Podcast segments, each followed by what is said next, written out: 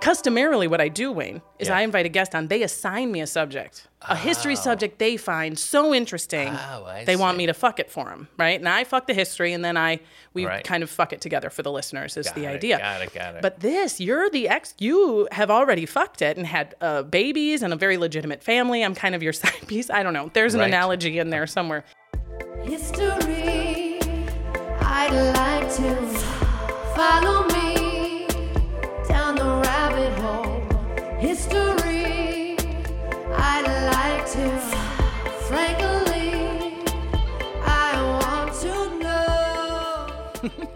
history of stand up.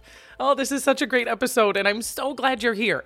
Now, the world has had comedy, of course, forever. I have no doubt a caveman did a silly impression of a woolly mammoth. but the term stand up and stand up comedy as we know it today is less than 100 years old. And the journey it took from minstrel shows to vaudeville to the radio, through the television, and onto Netflix is a fascinating story, and I probably have the best possible person with me to tell it. Wayne Federman has been working in stand up for over 40 years. His acting credits include Curb Your Enthusiasm, Step Brothers, 40 Year Old Virgin, and many more. And he has even more writing credits, including several episodes of Late Night with Jimmy Fallon. He is also a professor of stand up and performance at the University of Southern California, USC, and our conversation is a blast. So, pull up a seat. Don't forget our two drink minimum as HILF presents the history of stand up. Let's get started. Wayne Federman, I am delighted that you are here on HILF. Tell me, have you, and and you can be 100% honest, have you heard any of the episodes of HILF before? I have not. Mm-hmm. I have not. I don't. This is the thing about I don't usually swear in my act, so this is going to be really fun for me. oh, you're clean. Or Not always, not always, but yeah. I mean, it's. Do yeah. you find that you yourself are generally just you don't have a right. Mm-hmm. foul mouth, and therefore your comedy isn't? But not that uh, in any way. Like I was just watching comedian named Sam Kinison, Mm-hmm. who I adore, and he would swear quite a bit. So it has nothing to do with like, oh, these words I can't handle it. Yeah. There's no judgment. I'm just like, all right, let's do it. I'm also looking at him. He's wearing the shirt. It says USC School Mm-hmm. of Dramatics, and I have your credits right here. So you uh, teach at USC. Yes, I and teach and two- you're yeah. Tell me, stand up and performance. What is that? Well, now I teach two specific classes. This is all new. This is Okay. all. I used to just teach one. And believe it or not, there's a stand up program i- at USC. And so there's a stand up one, like an introductions to stand up. And then if you take that class and successfully pass it, Mm-hmm. you get a chance to study with Wayne Federman and stand up too. Wow. And do you find that most of your students, their aspiration is to themselves become a stand up comedian? Well, I specifically named the course, I had them rename the course Stand Up to Becoming a Pro. Uh-huh. So my whole focus is on that. So there's a few there's always a few that want to do it and a lot of people were just like, "Oh, I had a good time in Stand Up 1. I'm an engineering per- person. Yeah. This might be fun to do." So not all of them want to become a pro, Mm-hmm. but that's how I I focus the course. I, I feel like if I was a parent of a student going to USC Mm-hmm. in 2022, Yep. You, that's how you say it 2022? Is that how I say it? Yeah. What do you say? Well, so some people call it 2022. 2022, 2022. Yeah, Yeah, I guess I'm a 2022 gal. right. I say 2022. So that's, everyone has their own uh, system. with a question mark, I like Yeah, that. yeah, yeah. 202 to 22. Um, in the year of the tutus, um, I would be simultaneously delighted that my child was interested in stand up and also like, why am I paying all this money No, for you to go to way too USC much. Way too to take a stand up comedy class? Well, I think it's not. It's not. Yes, it's ridiculous. Obviously, it's the amount of money they pay is ridiculous. but at least they know they're going to get that back when they become a professional they, comedian. you know, I, I think it. I don't think they pay by unit. I think they just pay for the quarter and then like take as much as little as they want. That'd be great. We had to pay by credits. You did? yeah. That's Minnesota style. That is Minnesota style, those Midwest hacks. Um, and you also do a podcast called The History of Stand Up with Andrew Yes. Steven. yes, yes. That's I listened to a couple episodes of it. It was great. Oh, you did? Oh, yeah. thank you. Yeah, it's very produced show. It's not like this. No. Like it takes us a long time. It takes us about 50 hours to get a 45 minute episode. Holy shit. Music and things. Yeah. And, it's edited and things and finding clips. It's Yeah. like, And it's great.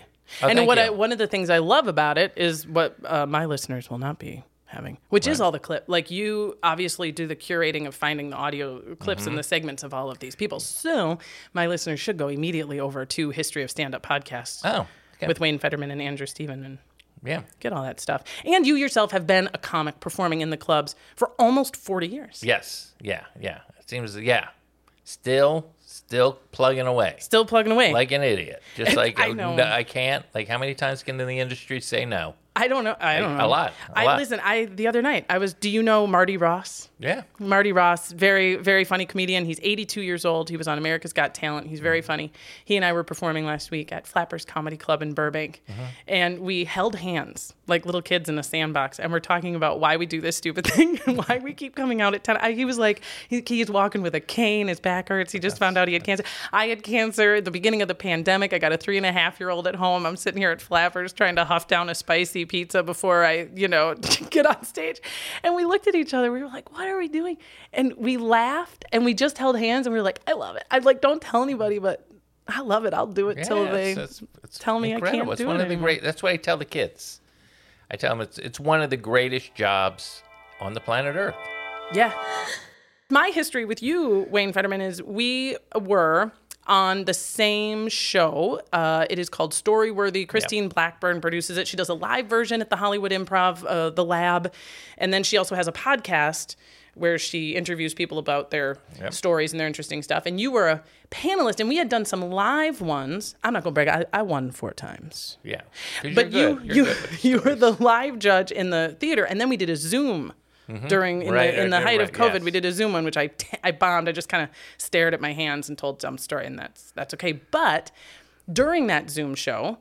Christine introduced you as the author of the book, The History of Stand Up. And I, my eyes lit up and I, I put my head down and I'm looking around because I'm on my phone ordering your book, History of Stand Up. I mean, it's, It's it's, it's almost me- written for you. It was written for me. and I- then you posted a very evocative picture that I saw and loved. So thank That's you. true. I was. That's right. I was licking it. Yeah. I was, and I did, and I will again. and I sent, and I sent copies to people, and uh, I, I do teach It's a fast read. It's a fast great. read. It's only 150 pages. It's great. So in this podcast, listeners, it's going to be slightly different because I am not probably, almost assuredly, going to be telling my guest anything he does not know about the uh, subject at hand. Maybe you found us some. There's you know, Maybe, probably not. Customarily, what I do, Wayne, is Yeah. I invite a guest on. They assign me a subject, a history subject they find so interesting, Oh, I they want me to fuck it for them, right? And I fuck the history, and then I we Right. kind of fuck it together for the listeners. Is the it, idea? got it, got it. But this, you're the ex. You have already fucked it and had uh, babies and a very legitimate family. I'm kind of your side piece. I don't know. There's an Right. analogy in there somewhere. Um, but what I'm going to do is kind of talk about some of the coolest things that I learned from your book, and I have a lot of questions Let's do it. Why and where we got the term stand up. Because this book is not the history of comedy. No, very specifically. Very not. specifically not the history of comedy. Right. Because so yes, it's specifically stand up. which is why I think the origin of the term is Well- really important. And, and there's two theories. You at Yes, least you have in your book. There's there a couple two of theories. theories. Yes. And um, the first theory is that it comes from agents, bookers, that they had to sort of differentiate from a Charlie Chaplin No, or no, a no. was- musical. right. Yeah, there were acts that like did pantomime to records Mm-hmm. or something like that. A comedy act with a partner in a boot, you know, like a heckler guy. They would call them stooges. That's where the three stooges came Mm. Oh, from. right. It would be somebody that a plant in the audience that would heckle the person. But a stand up was somebody who just worked by himself, didn't have any music, didn't need anything except a microphone. Mm-hmm. And that was a specific kind of com- comedian. And it would be important for them to have this term because they'd be talking to theaters about like you don't need music cues, you don't need to Exactly, the size of your stage so that You it's a useful this term. book, yes. But then, but th- and that's a great, and I that's probably the accurate. theory. The one I prefer though is the second one you The talk about, which is the mafia. Yeah, Yeah, yeah, yeah, that- so tell us about the the the mob and Vegas and and how the stand up Well, term may have come from there. It's even before Las Vegas, which was built in the 40s, started to be built in the 40s, still building it if you ever go out there. right. But there was something called Prohibition, which went from probably the early, like 1918, probably to 1932. 1919 to 1934. So during that time, there was a lot of illegal drinking, especially in New hundreds of these. They were called speakeasies. Mm-hmm. So that's where the mafia got big in Chicago, got big in New York. Da da da da. When drinking became legal, a lot of those speakeasies just became nightclubs. Mm-hmm. And of course, the mob was still running them. So that's how they got their claws into the nightclub world. Because for they the- still had the real estate. they had the real estate Yeah. and they knew where the, the alcohol came from, and mm-hmm. they just yeah. And people knew that was where to go. I mean, the, the people were already primed for that yeah. location. So it was a perfect thing. So when they started opening more and more nightclubs, it was the mafia basically ran it. And so if you worked as a comic in any of these nightclubs, you were basically working for the mob. And that continued into Vegas, like into like into the 70s. Like there was Yeah. mob. Jay Leno tells a, a joke about his early days is being picked up by the mob and how he had said, eh, I'm already booked somewhere else. And then he gets a call. They were like, You're you're booked with us now. Yeah, yeah. We, we went ahead and fixed that for you. Well, the- well, I, all right. I'm going to do. I know you like stories. I do. this crazy guy. He's not in my book because he was like a singer who became a comedian. Yeah. But his name is Joe E. Lewis, not Joey, but Uh-huh. Joe E. E. Lewis. okay. And he was a singer in Chicago and got booked at some club and then got a better offer for a thousand dollars a week instead of six hundred. Like, I'm gonna go to that. And the guy was like, No, you're not. And they cut his throat. Like cut his throat and like left him for dead. It's a miracle he lived. and then because he couldn't sing anymore, became a stand up. Oh, man. Left that out of the book. That's how much information is in there. Yeah. See, it's 150 pages. Could have been 157. yeah. The mob also handled boxers, and they would refer to as a boxer who just not like run, who would just stand in the middle of the ring and punch. He was called a stand-up boxer, and Mm-hmm. there's that. And they, one comedian from that era thinks that's how that term came about. It can't hurt. You like that one? I do. Yeah. I mean, I like them both, but that's the one I'm going to tell people. Okay, I like But it. I will tell them it's the second theory. There's a couple of theories, Yeah, but this is my favorite. But the important thing is the term didn't come around until the late 40s. And there were Right. people doing stand up before it was called stand up. The first guy, God, I loved reading about this guy, Artemus Ward, Yeah. whose real name is actually Charlie Brown. Correct. Fantastic. Charles Yeah, I know. Brown. Who would have guessed? Fantastic.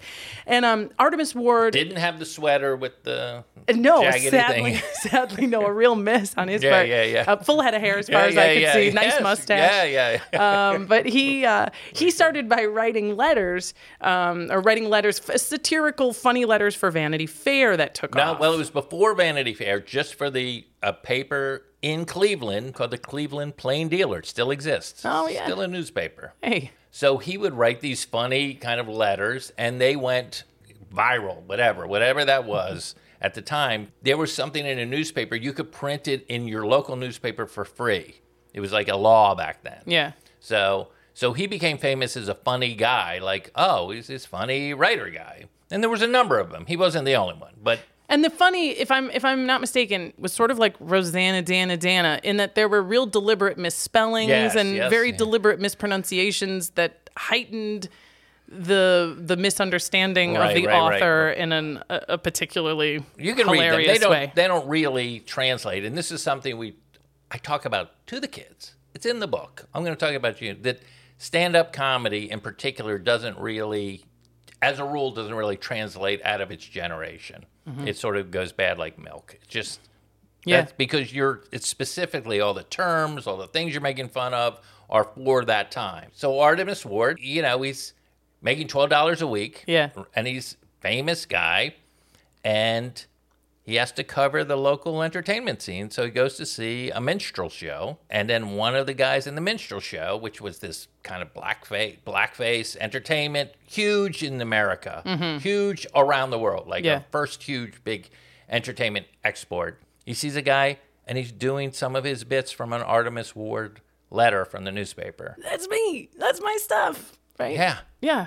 So he just, And was that when he really realized Mm-hmm. that my written humor can get on its feet and be on stage? hundred percent. That's and a great way is- to put it. And why is a that guy doing it and making Right, the money the I can be doing guy it? over Yeah. here? Yeah. But what I love is that, and, and tell me if I'm mistaken, No. is that he was the first one that when he took it on stage as himself, he didn't do it in a minstrel show. He went on a lecture circuit. Yep. And it's so compoundingly funny to me, and it sounds like the audience too, because he billed himself as a serious speaker. He sort of put out posters ahead, sort of advertising that he was going to be there. No, so people, but people knew he was a funny guy. Oh, they knew Artemus Ward, Ward was a was a funny- satirical. yes, Okay. so- but his presentation was still as if he took himself Right. very seriously. He, the character, believed he was Yeah, a yes, lecturer. Yes, yeah. yeah. Except the whole gimmick was he would never talk about the topic of the lecture. That's what was it. Babes in what was the the subject? He says his first It's was like Babes babes, in the Wood. Babes in the babes in the wood. which was I think a poem. It's like a famous Yeah. thing. But at the time, there was this lecture circuit called the Lyceum Circuit where like people would talk about the Revolutionary War or botany or astrology. Sounds like a podcast. no, no, it's it's actually like um, what's the word for it? Like TED Talks. It's like Mm, mm-hmm. an hour TED Talk. So people would pay a quarter or fifty cents and listen to somebody because educate. We're trying to educate, and so he subverted that form and became a sensation doing this act. and just traveled all over the place and, and fantastically went to Europe. Yeah, that's and how traveled famous he Europe was. and then got tuberculosis and died. Yeah, age 32. Very much on brand for somebody living in the Honestly, 1800s. right? honestly, if we had had planes, it would have been a plane crash. Yeah, right? yeah, yeah. It's But we know, but this is something I'm curious. Now I know he's he met and was friendly with Mark Twain, who we're going to talk about in a moment. Yeah. But also Abe Lincoln was Well, a big fan of yes, his, or because knew who here's he what happened when he left Cleveland to go to New York to try this circuit to try to be the funny lecturer guy. He was like, I need some money, so he published a compilation of all his articles into a book. Oh, Does that am I saying that right? yeah, So Lincoln loved that book. a collection of his funny letters. Yeah, and yeah. supposedly before he did the Emancipation Proclamation, read from the book to his staff. He was a huge fan. And Mark Twain met him and dug him, and is not like was fat, said he was the funniest guy he ever Funniest saw. guy ever And saw. Mark Twain's, uh, he was still Sam Clemens at this time, was a very funny guy also. Well, and I love Mark Twain. I, my my Tell me. interests collide. Uh, I mean, Mark Twain. There will be an episode devoted entirely to Mark Twain because I used to live on a riverboat on the Mississippi River. Oh, wow. He was famously a riverboat captain. One of my favorite books of his is called Life on the Mississippi. Yes. Um, Is it Mark Twain, a river? It is. It's a It's a way nautical, of, yeah. of How measuring is? depth. Yeah, okay, Mhm. Because yeah. it's difficult to measure the depth of a moving water. It's a different mathematical formula than in a I lake or this, an ocean. this is so. good for me right Mark now. Twain, mm, This is very good for me. No, I like learning. Also, I love Frankenstein.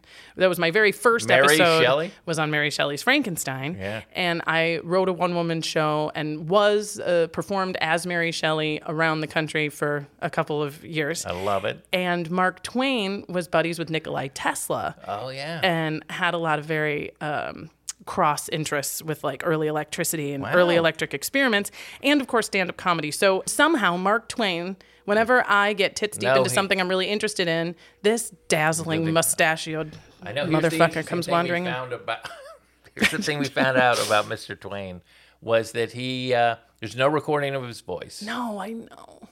and there's only a little movie, you know, at that place in Connecticut. So we really don't know what he sounded like. There's a guy who did an impression of him that I've heard. So it's really interesting, and he loses a lot of his money. Do you know how he lost his money? Do you No. know? Oh, this No. is ridiculous. So he's this the most celebrated author in America, basically international. Like, Yeah. Oh, this the you know the backwoods freedom Yeah. guys. You have in here, if I can find it quickly, his touring schedule Yeah, yeah, for like a month tour- in December, and it's like four cities a day. I mean, he's and no cars. no like, cars, I don't no know. boat. Is, is yeah, it, is it? I assume he's horse-drawn carriages. Yeah, here we've got like from December 1st to December 31st. Right, It looks like 1869. Yeah, yeah. Dude ha- is in a different city every night. Wild, right? Wild. Yeah. Did he work on Christmas? Can you check that? Yeah. No, he didn't. He worked on Christmas Eve in It- Slatersville, Rhode Island. Yeah, and then And then the 27th, he was in New Haven. took two days off to get to New Haven. Took a Haven. couple days off. um, so, but he moves to San Francisco then in 1864. But then how does he lose his money? I want to know. because he felt the publishers were ripping him off. The oldest story in the world, right? Same thing with the blues musicians and the record deals. The whole thing never stops, never stop. Billy Mm-hmm. Yeah. Joel, this all never ends. Yeah. the story never ends. Artists create, and then somebody Prince, rips them. yeah. yes, it, Literally, per- yeah. perfect example. So he's like, God these guys are ripping me off. I, I'm selling all these, you know, Huck, Sawyer, the, the sequel. You know, this guy invents a new printing press. He's like, all right, I'm going to invest in this printing press and I'm going to print my own books. And it was the best printing press in the world when it worked. Yeah.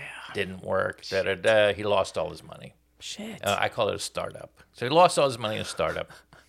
It's like, how can I make money? I mean, How old was he here? Did it feel like I think was, was he's like in his 50s Mm, or something mm-hmm. like that. And so he was like, how can I make some money? And then, boom, oh, yeah, let me do Artemus Ward style. And Mm. of course, becomes so much bigger than Artemus Ward ever could have imagined. Yeah. And tours the whole world. I mean, Yeah. forget about New Haven. Yeah. He tours India. It's, it's ridiculous where he goes. international superstar? International superstar doing and this comedy spreads like tour. this American brand before we were even aware that we needed Yeah. a new brand. But it does bring us to our third forefather on your list. Oh my God. Girl, Bert Williams, 1890s. And one of the, I, I had no idea who this was. I learned about him fresh from your book.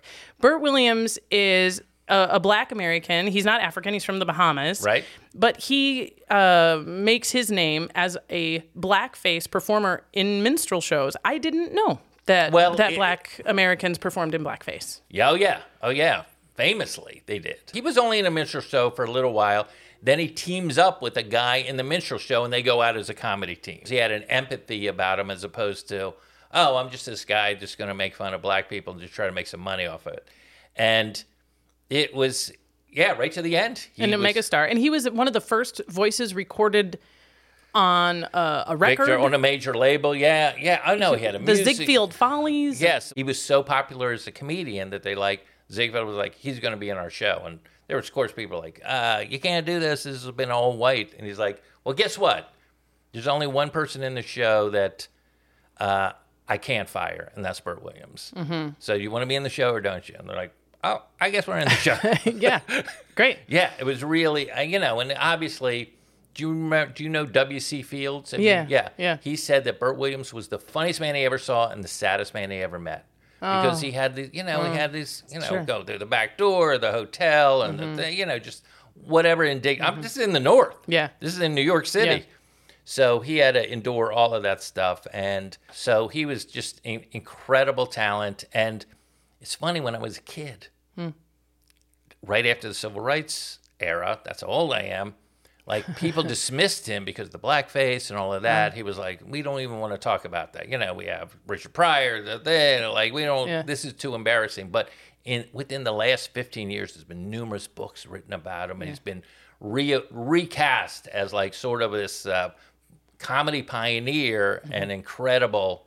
I, I just love talking about that guy. But I love it. Uh, you know, Yeah. you you include him as a forefather for Oh. a reason. I mean, he originated a lot of the stuff and inspired the next guy, Will Rogers. If if I'm not mistaken, Will Rogers performed with, with Bert, him, Bert- yes, Bert yeah. Williams. They were different kind of, but yes, obviously. They, yeah, didn't mimic his style, but But yes, a, they worked in the Ziegfeld Follies, and Will Rogers is kind of the father of political comedy. Mm-hmm. He would he had his thing. It's like all I all I know is what I read in the paper, and he would chew gum, and he'd be an all shucks kind of guy. He's from Oklahoma, actually, before even Oklahoma existed. And here's something that's not in the book that will be in the new version whenever I get around to writing that. I just read a quote from him. He said like, "It the joke will be funnier if it's fresher."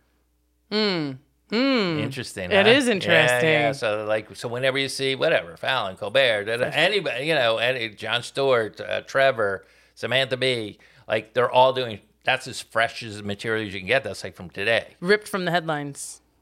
Yeah, Will Rogers is the first one to do this, yeah, and he and also the first one to host the Academy Awards. and um, he was the first to perform jokes about the president To- to the president. It was Woodrow Wilson, Yes, and in I find that in Baltimore, yeah. And if any president deserved a little lampooning, give that that so fuck. interesting. I was just reading a like a poll of like historians of like the great presidents, and I'm really surprised he still is really up there. with the bad ones. With the good ones. No. Yes. I'm telling you, within it, I'm just reading it yesterday. Ugh, they're wrong. Okay. I'll talk to him. I mean, Okay. he was all right. I just feel like Because of the League of Nations or something? yeah, or, he did. I mean, right? I feel like the poor guy. I mean, he was better than Hoover. Hoover sucked, and Hoover was like right after him, so it's hard not to compare. But like, I think Woodrow Wilson just had it First rough of because all- he's tits uh, deep in first of World War all- One, and everyone's like, you know what we need to do is like ban drinking, and he was like, what the fuck, you know. First of all, hate to correct you on your own podcast. You may want to go back, but he's did not. Hoover did not follow Woodrow Wilson. Hmm. You're forgetting Calvin Coolidge.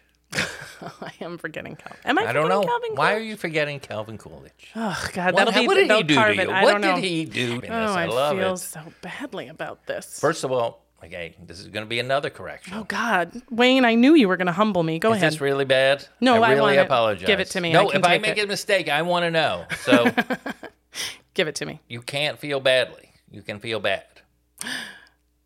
All right. So now we got history and English. A little English. All right, all right. I feel bad, Yeah.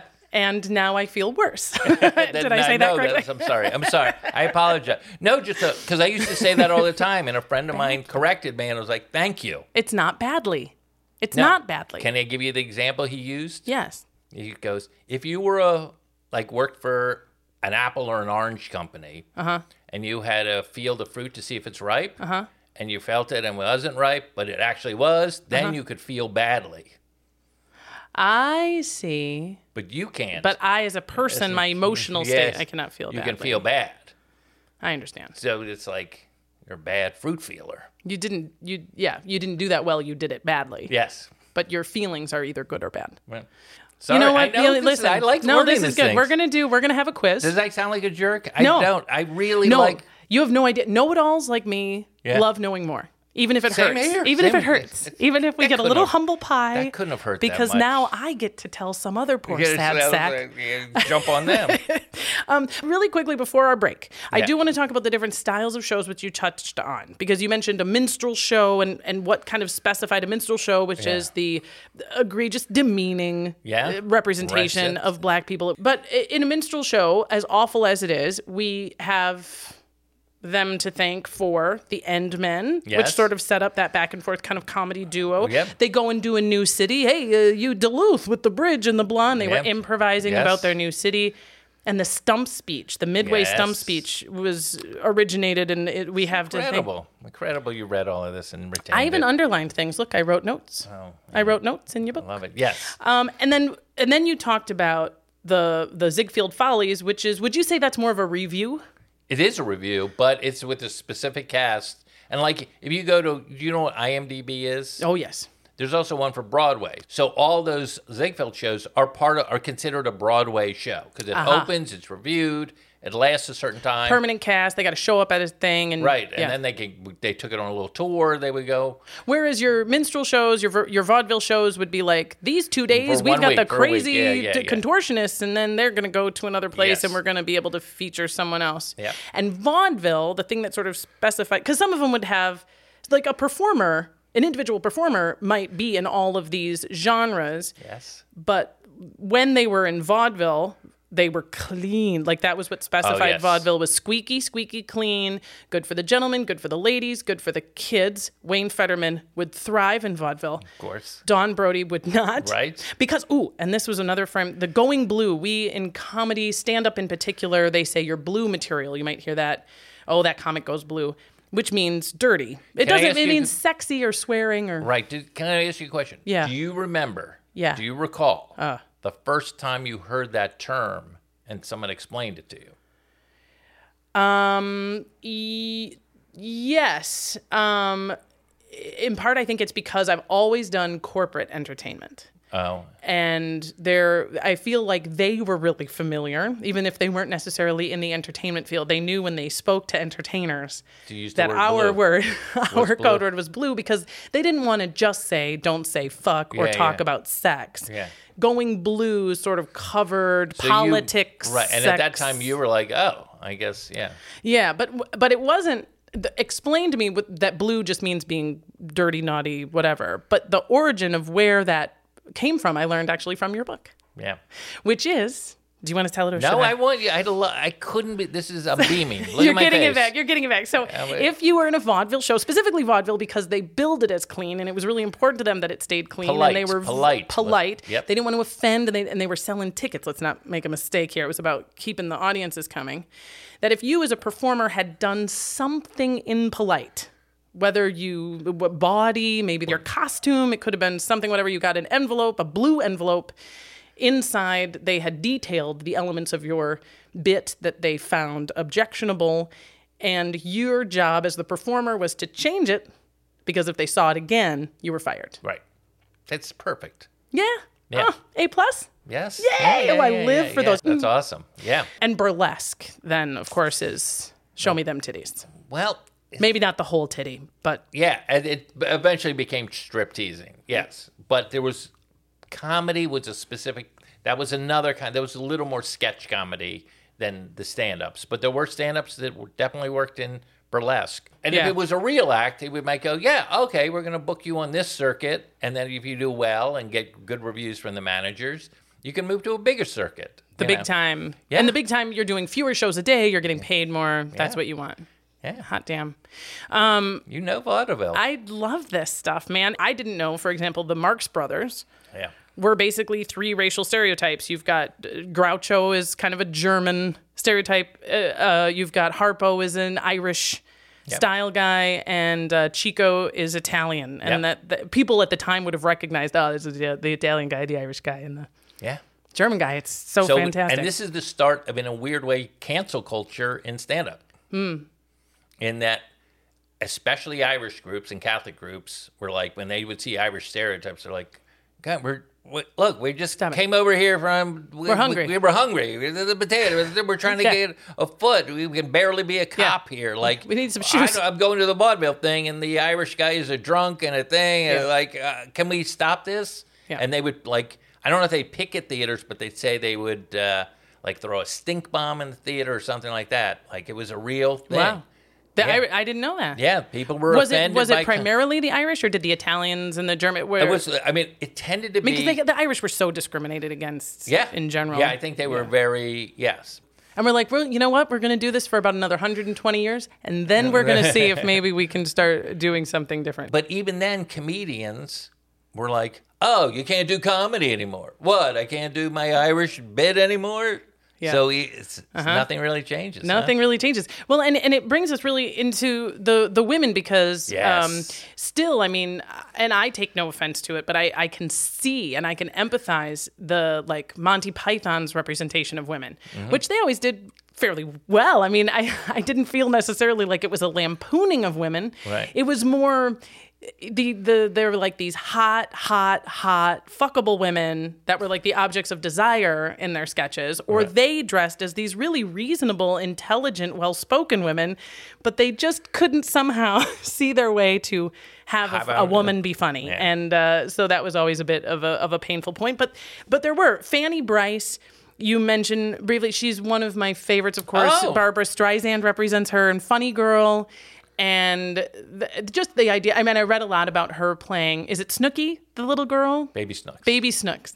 And um, just how much she loved I that think Snooki character. is an Italian girl from New Jersey. Snooki was a, I mean, they're both very small and adorable, but yeah, totally different. And then this gal, I read, I read about in your book, and I looked for more information on her. Um, Oh, you did? Elsie Janis. She was very funny. She was a comedian, and during World War One, uh, over 20 years before the USO.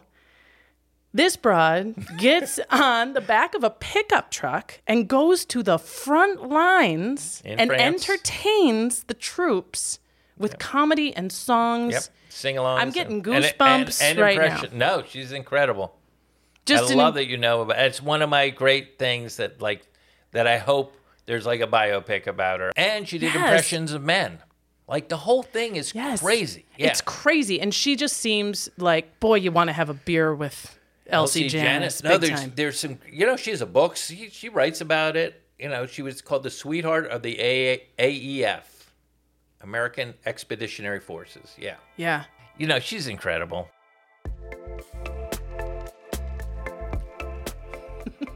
Can you believe it? Elsie Janis. I mean, by now you've got to be just itching to get your hands on Wayne's book. Do it. It's a quick read, and it'll make you sound so smart at parties.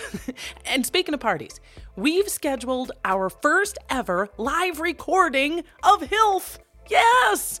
You will see the wild gestures that accompany this voice and hear all the bullshit I usually edit out. It's happening on May 26th in Glendale, California, and you're invited. For more information on who will be there and how to get tickets, just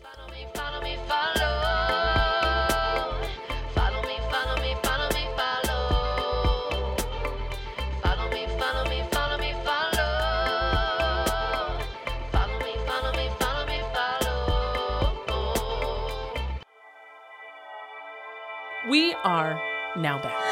Now, here's what I want to do for the second part, Wayne. I know. holding on, Hold holding on. on. Hold on to that microphone.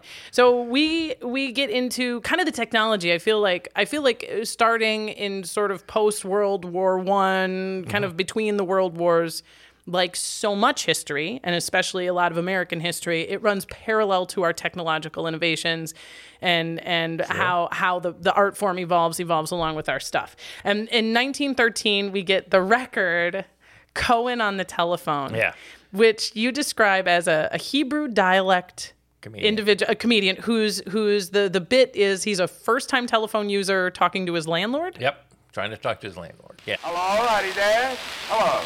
Hello, what? What number do I want? Well, what numbers have you got? Ah, and people fucking loved it. They Lost couldn't. minds. They lost their minds, and there were covers. This was the thing that blew my mind. People would do covers of comedy albums, which. The only thing like that I've heard of today is sometimes uh, the the comedy club in town, Burbank Flappers Comedy Club, will do dead comedy, dead Mm-hmm. Oh, comedians Oh, I night. love it. I would, I would love to go to that. Yeah, Dead Comedians Night. And so the, the bit is, it's like the first time, maybe the only time in your career that you are allowed Right, to do Rodney, someone else's yeah. material. Yeah, Rodney Dangerfield, uh, Mitch Hedberg. I mean, people are, and it. sometimes they're doing impressions of the comedian, but sometimes they're just doing the bits, and Yeah. and it's huge. It's hilarious. But other than that, I mean, the idea of a comedy cover Well, seems so foreign to me. I just throw this out as a possibility? Yes. If you think of, oh, you're a grand old flag, George M. Cohan song. Like Uh-huh. that came out, a lot of people covered that song. Yeah. I feel like it makes sense for the origin of it because you're sort of doing like you play the violin, I play an Irish guy. Right. You play the piano, I play a, a, a bumbling hick from wherever. And so Yeah. if you can play this instrument, you can play this character. Yeah. But it would seem to me that once comedy got more personal, where I'm telling you my specific observations that originate from me and my life experience and my unique, hilarious view on the world, it would feel more like theft. For you to take that hundred percent. than to Uh, just be the Irish guy. Yeah, yeah. Um, yes. And I think it was like Lenny Bruce was like one of the first to like Hmm. write stuff that was so specific to him that I I, I want to get this quote right, but someone said that it went from stealing comedy te- material went from being a misdemeanor to a felony. Right. That it was like something everyone kind of did and wink wink, and then at that point it was like no, No. this is now a different kind of Well, and also uh, we talk about Lenny Bruce actually a previous episode about the history of the F word ended up really? being sort of the history of profanity, oh yeah. and Wow. one of the ways that you I can love even the uh, different streams that run into this. It's really almost fun. like a river. It is. Hey ho, one of my favorites. I think that people's relationship to the profane kind of explains where some of this stuff comes from. Because after the records, we get the radio 1926, NBC Yep. never stopped after that. you talked a little bit about the nightclubs and how uh, prohibition got us into the nightclubs. And I do want to stop just for a heartbeat and give a little love to the MCs because this is my bread and butter when I'm not doing the podcast and when I'm doing stand up.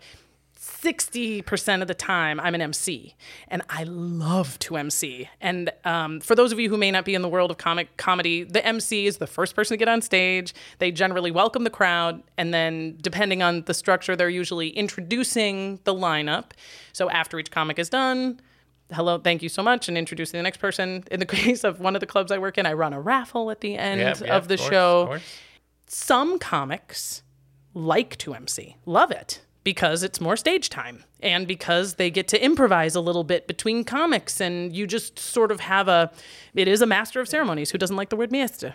Masturbator. I mean there's there's ways Yeah, that it can I work. see it, I see it. but um but some comics hate it and they they find it uh, intimidating. Even though they have they like being on stage clearly or telling jokes it's more uh, of public speaking. And public speaking can feel very different than the stand-up comedy um, or it feels like a demotion that you have your quote-unquote proper comics and then you have the lowly mc who's Well, just this there is a to great question you. for you. Okay, this is Yes. a great comedy question. This is a side sidebar Ready. When you MC Yeah. and you finish your, let's say you do 10 minutes to warm up the crowd and stuff. Yeah. And then uh, somebody is sitting, let's say uh, uh, Sam Morril's waiting to go on stage, Mm-hmm. right? Do you say, now, are you ready for a show? I know a lot of comedians, MCs do that, and they go, yeah, yeah. Okay. okay. Do you say our next comic or do you say our first comic? That is a very pertinent question because I very recently deliberately started saying your next comic.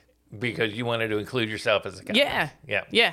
There were times I'd love emceeing so much I almost had to like apologize like or or I tell people, you know, I'm doing this show, I I'm just the MC or Right. you know, I'm I'm it's J- Leno, I'm I'm I'm performing with Leno. I'm I'm just emceeing for him and something. And when I read your book, honestly, I was like, god damn it, the MCs are a thing and I was reading about Jackie Gleason and Nipsey Russell, these house MCs who seem Oh, to yeah. really like embrace being the captain of the ship and running their show and um and so I've I've puffed up a little bit now Oh, yeah. in the role Well- of MC. Well, when yes, yes, there's certain rooms where the MC is the funniest person on the show. What I like about it too is the chemistry of it because if you ha- if someone bombs Right. has a really rough time, you really don't skewer them. At least I don't. I don't want to be like that poor piece of shit really sucked. Don't you guys hated that, didn't you?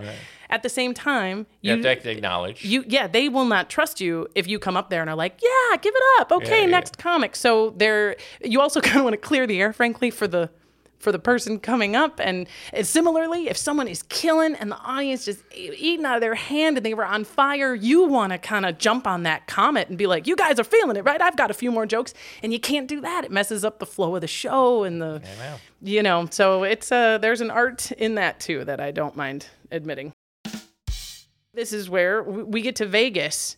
In the 1940s, after World War II, so much boom happens, and you get Shecky Greene, and you get Don Rickles, and you get in a very specific there was big rooms in vegas and they also had lounge shows. And lounge shows were designed to keep people in the casinos. It's all about gambling. Right. The more people there the more gambling the more money that that hotel makes.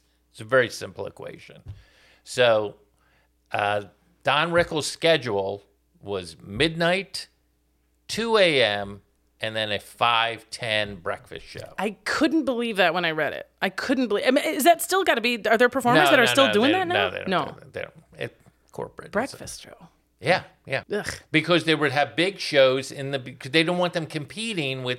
Right. They're trying to get people to go see whatever Liberace or these big names or Sophie Tucker.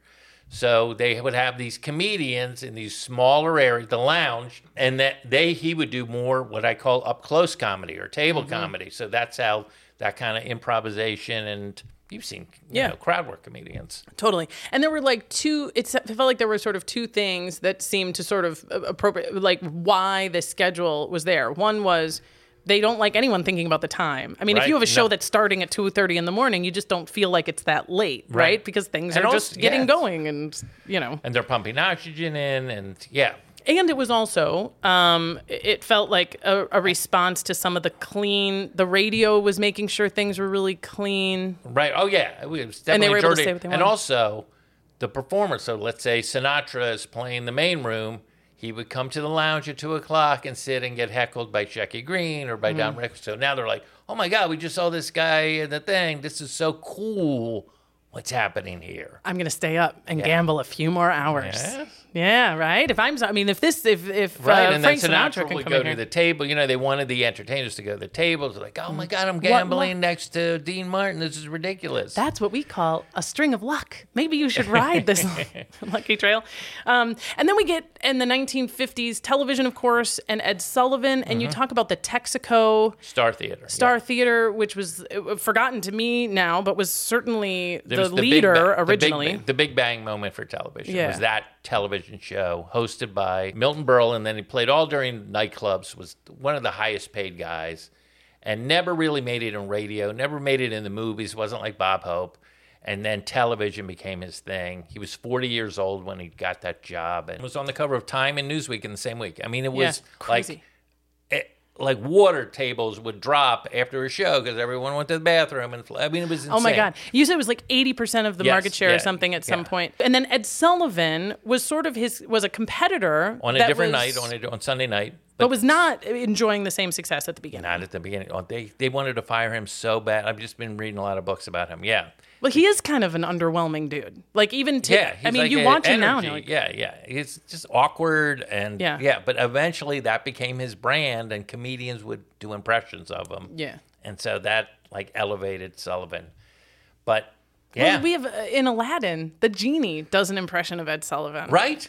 Which I I remember at the time being like, I'm 14 or whatever. Like, what is this? And as I got older, I was like, oh my god, that was Robin Williams, obviously Yeah, just doing yeah. his thing, and the animators went with it. But it was so. It was so good. And then we have what I, I mean, and one of the things that has always intrigued me in all realms of history is when you see, I'm not going to use the word repeat because history doesn't repeat.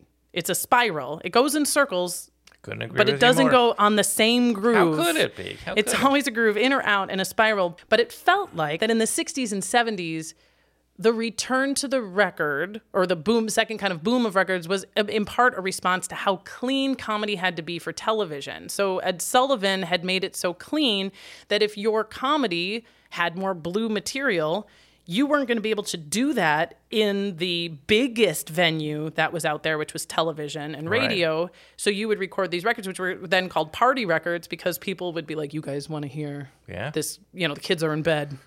And I've got this fantastic Lenny Bruce or whatever Yeah. that they would bring out. And the old timers, it became a generational divide because you've got these guys who are making $10,000 a week doing a lounge act that are like, why would I sell my, put my act on a record? Made no sense. It doesn't make any sense. And as I was thinking about it, it seems to me very much like YouTube right now. Like, Hundred percent. there, for me, I could, if I did a viral video on TikTok or YouTube, it would serve me very well because most of the people don't know who I am. And it would be an introduction and a great way to put myself out there. There would be no motivation for Kevin Hart or a known comedian to do a free YouTube TikTok unless there was already a promotion and an advertisement or somewhat because he's a known commodity. So it seems to me that these old timers were looking at records like in much the same way. Why Yeah, they that? couldn't believe, and they didn't think those. And in a weird way, there's even a different nuance to the whole thing. Was like, oh, yeah, you you can't headline Vegas. You're not even a great comedian. You're playing these little clubs and recording these albums. Little do they under, understand that those big rooms in Vegas and stuff were slowly dying and being replaced by a more intimate kind of personal comedy, which you mentioned earlier. Mm-hmm. Like Yeah. it was you know, Lenny Bruce and all of these guys, and you know, and Mort niche Sahl. and niche. Like if there was, if comedy And was a was- big like yeah. gender, like we're making fun of men and women. Yeah. But now when we're talking about New York and my neighborhood and the people I know, it was just so much more specialized. Yeah, yeah, regional. exactly. And then 1970s, we get TV again with the Saturday Night Live and the Tonight Show This is moves late. This is from New night, York. late night television. Late night Those television. are both late that's night right. TV shows. Yeah, yeah, that's right. But it was, but it was like comedy's new little hobby hole.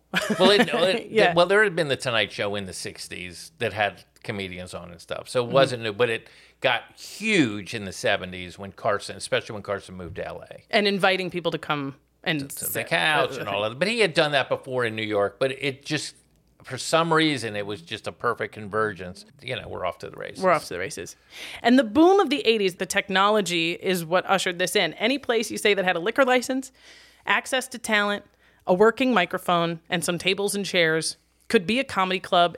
And depending, was a fairly successful comedy club. People were going to see comedy. Comedians were traveling. You mentioned the Tribble Run. Still exists. Somebody just I did a documentary about it. I can't wait. Somebody just Leno's in it. Your Really? buddy Of Jay cour- Leno is in it. Of course he is. Yeah. Well, the Tribble, for those of you who don't Have know, you done it? No, I'm, I'm so intrigued by it. So the Tribble run is is a circuit. It's it's a not exactly a circle, but it's basically the West. It's part Montana and Idaho. Colorado, Yeah, Idaho. yep. And it, you say it's famous and considered a rite of passage. That like For many comedians I've spoke to, you're a traveling comic, you're hitting the road like this particular region. What was it about the Tribble Run that made it different than performing just because you else? Mm. made basically no money, you basically broke even for the whole run.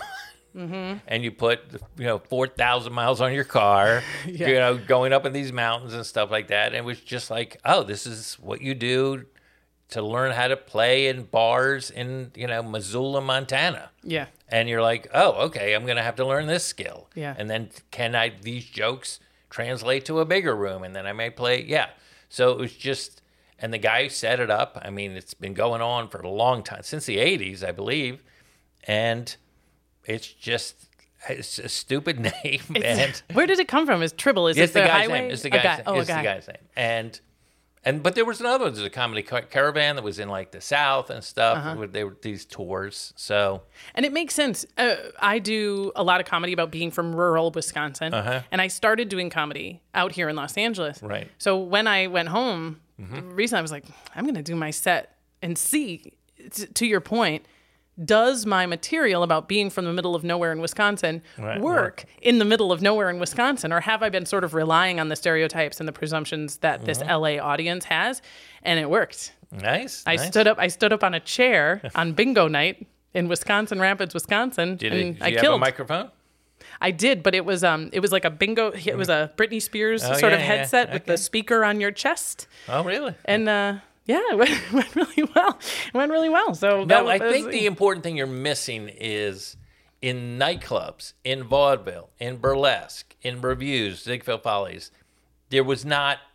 Sometimes there'd be multiple comedians on the show, but there wouldn't be all comedians. Comedy Right. clubs is all comedians. The Right. idea of it was revolutionary. and that was the '80s. That no, that started in the '60s with the improv, and then The Catch a. Rising Star, and the Comedy Store opens in '72. As a matter of fact, I do remember there's a point in your book where you said there was a club that had set up basically a stage, and the idea was was it, it was in New York. It was Yeah, the to- Improv. The improv, and the idea was we're going to get the Broadway performers to come down here after hours, and it was just completely dominated by comics. Well, eventually, yeah. And uh, Well, but also because the guy who ran it liked comedy. Yeah. Bud Friedman was his name. And so he started putting up more and more comics. And the way I describe it is like like a locust. They seized on this room, and and then it, became a thing. yeah, And so that was the first, you know. And then soon, the comedy store opens Mm-hmm. and Catch a Rising Star, and then road clubs start opening in Mm-hmm. in the late seventies. yeah, So, but again, it was all uh, like when you do the Tribble run, you're not playing with a singer or a plate spinner or a juggler. night It's going to be three comics, Yeah. probably. Yeah, Eh, to the point where are very now, tired If you see from driving. we're exhausted and don't know what time it is and Yeah. are very hungry. When you see still in a in a comedy club somebody come up with a guitar, people Right. go, "Oh, Oh, yeah. and it's eh, But it's still, but yes, it's still or a with- dummy or something. Yes, ventriloquist Yeah. is the word for it. Um, or or just your your a comedy partner. yeah, yeah. yes. the idea that it's just all comedy Yeah. was just revolutionary. And then the comedy festival started too, just for laughs in 1983, right? 1983. It Yeah, started, but it was only for French and That's right. uh, you know Euro people. And then it expanded to half and half, right? is Where they would was? do, Yeah, yeah, yeah. Mm-hmm. they would do like half English and half French. And now it is arguably for comics. Again, if, if uh, listeners who aren't in comedy, the Just for Laughs Comedy Festival in Montreal is still considered kind of a gateway. And that if you can get there and if you do really well, for a lot of people, that can Well, be there's the beginning something in very important that happened in the 90s. They started doing something called New Faces. Hmm. So that was a specific, like, you are, like, this is your chance to get in front of the industry and sort of, like, get a great foot on the ladder. Yeah, and like um, Tomlinson, who are some other ones that came out of there? Oh, came out of New Faces. yeah, I mean, it's- it's the li- list of everyone. is ridiculous. It's all of like your favorite Kumail, comics. It's like uh, Yeah. Nanji. I mean, it's Yeah. like everyone like did new Chappelle. I mean, it's, yeah. it's just ridiculous. And then we had um, one of the things I loved going through was sort of comedians in sitcoms and how that has just been a hand in glove from the beginning. You talk about Jackie Gleason in the 50s, Yep. Andy Griffith in the 60s, Bob Newhart in the 70s, Bill Cosby pт, and Roseanne in the 80s, Seinfeld and Martin in the 90s. I mean, obviously, this is not an exhaustive list. David Spade and Ellen in the aughts, Louis and Jon Stewart in the 10s. I mean, it's obviously, as a consumers of television and especially anything that is destined to make us laugh, we just want the personalities of these stand up comedians. Yeah, but they can't like. I mean, the whole point is that they have an advantage over those actors in that they already have a persona that's been market tested. Mm-hmm. Well, on the Tribble run, on the thing, on the thing, and Yeah. you know, We've Wisconsin, been across the country, right. Mm-hmm. Yeah, you're already like you know when you've seen comedians that audiences don't respond to. Oh, yeah. Yeah, so it's like Yeah. it's so if you're already getting laughs, you've already like half of the, the sitcom game's over. That's why the show Seinfeld was so important because he had been fired from a, another sitcom called Benson because he couldn't act. So the genius of Seinfeld is they built an incredible next level comedy talent all around him. So he didn't have, all he had to do was play a guy named Jerry Seinfeld. Who was a comic?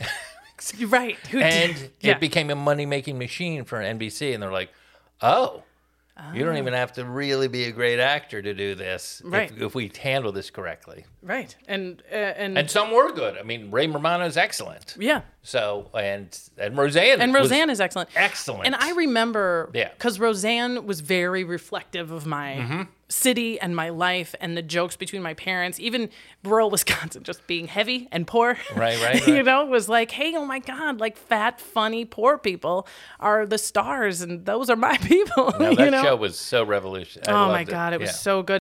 I remember my parents got divorced when I was 10, and my mom's new boyfriend had cable. Oh. Aw. That is when I fell in love with stand up comedy because you it was What'd? Caroline's Comedy Hour Yeah, I and the did it. evening at the improv. And I would just watch it. uh, So end you to might have seen end a to young end. Wayne Federman. I probably did.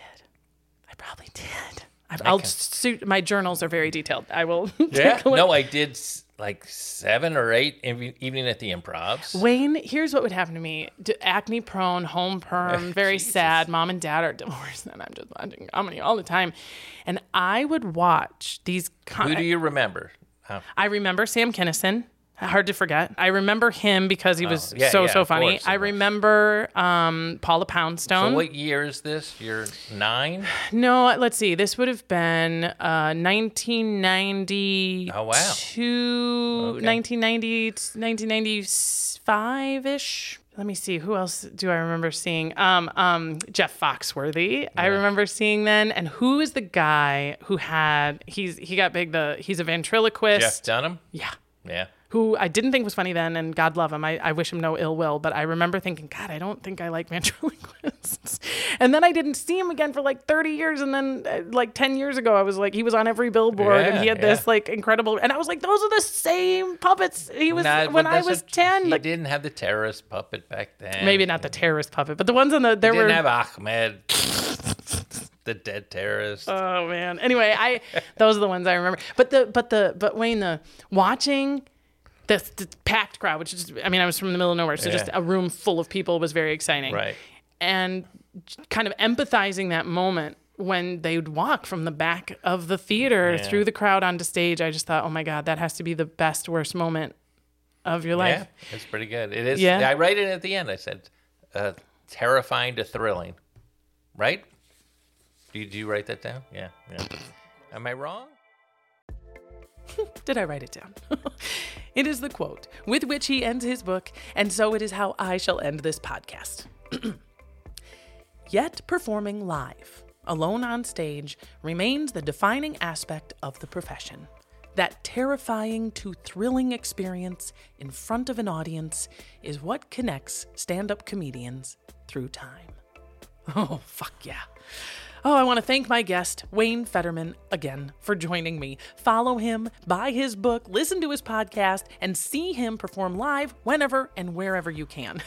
live, baby. As I mentioned, Hilf is going to do a live episode recording on Thursday, May 26th at the Glendale Reading Room in Glendale, California, and we'd love to have you there.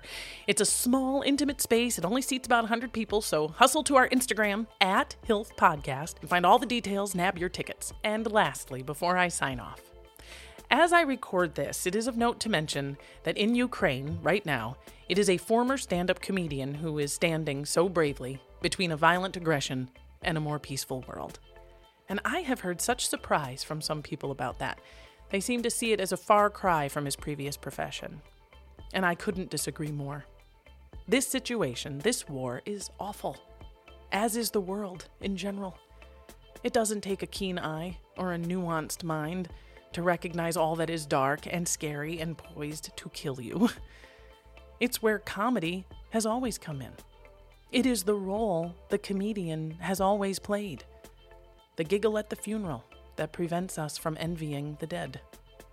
So, keep that which makes you laugh close, and always remember history is a party, and everybody's coming. Thank you for listening to HILF History I'd Like to Fuck with Don Brody. I'm Don Brody, and I'll see you next time.